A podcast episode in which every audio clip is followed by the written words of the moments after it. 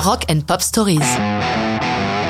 Red Hot Chili Peppers, Danny California, 2006. Lorsque les Red Hot entrent en studio au mois de mars 2005, voilà plus de trois ans qu'ils n'ont pas sorti un nouvel album. Il est donc temps de retrousser leurs manches et de trouver l'inspiration. Anthony Kiedis a la bonne idée de ressortir un personnage récurrent de plusieurs de leurs chansons, Danny. Mais qui est cette Danny? Anthony vous répondra tout le monde et personne, puisque cette jeune fille fictive est un mélange de toutes celles qui ont croisé sa route.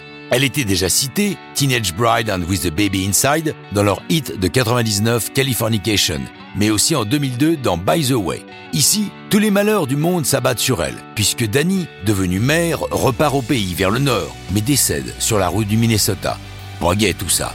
On notera au passage que cette chanson est l'occasion de citer des États jamais chantés dans l'histoire du rock, comme le Minnesota, justement, et le Dakota du Nord.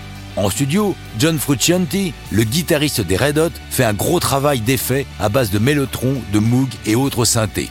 Quant au solo de guitare finale, il est directement adapté du Purple Haze d'Hendrix.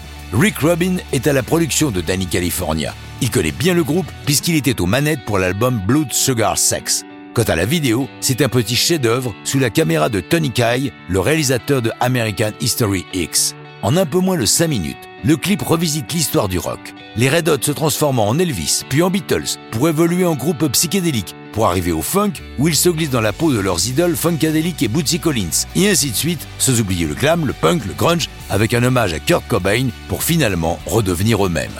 La sortie de Danny California a d'abord lieu sur iTunes, en même temps que les premiers passages radio le 3 avril 2006. C'est à ce moment que surgit une petite controverse. Plusieurs DJ faisant remarquer avec justesse que la partie de guitare est un plagiat d'une chanson de Tom Petty, Mary Jane's Last Dance, également produite par Rick Rubin.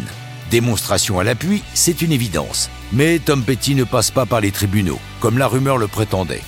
Dans une interview, il déclare Je ne pense pas sérieusement qu'il y ait d'intention malveillante de leur part. Et puis, beaucoup de chansons de rock se ressemblent. Demandez donc à Chuck Berry. Danny California est un gros hit pour les Red Hot, lançant le succès de l'album Stadium Arcadium, de loin leur meilleur selon Flea, le célèbre bassiste du groupe. Mais ça, c'est une autre histoire de rock'n'roll.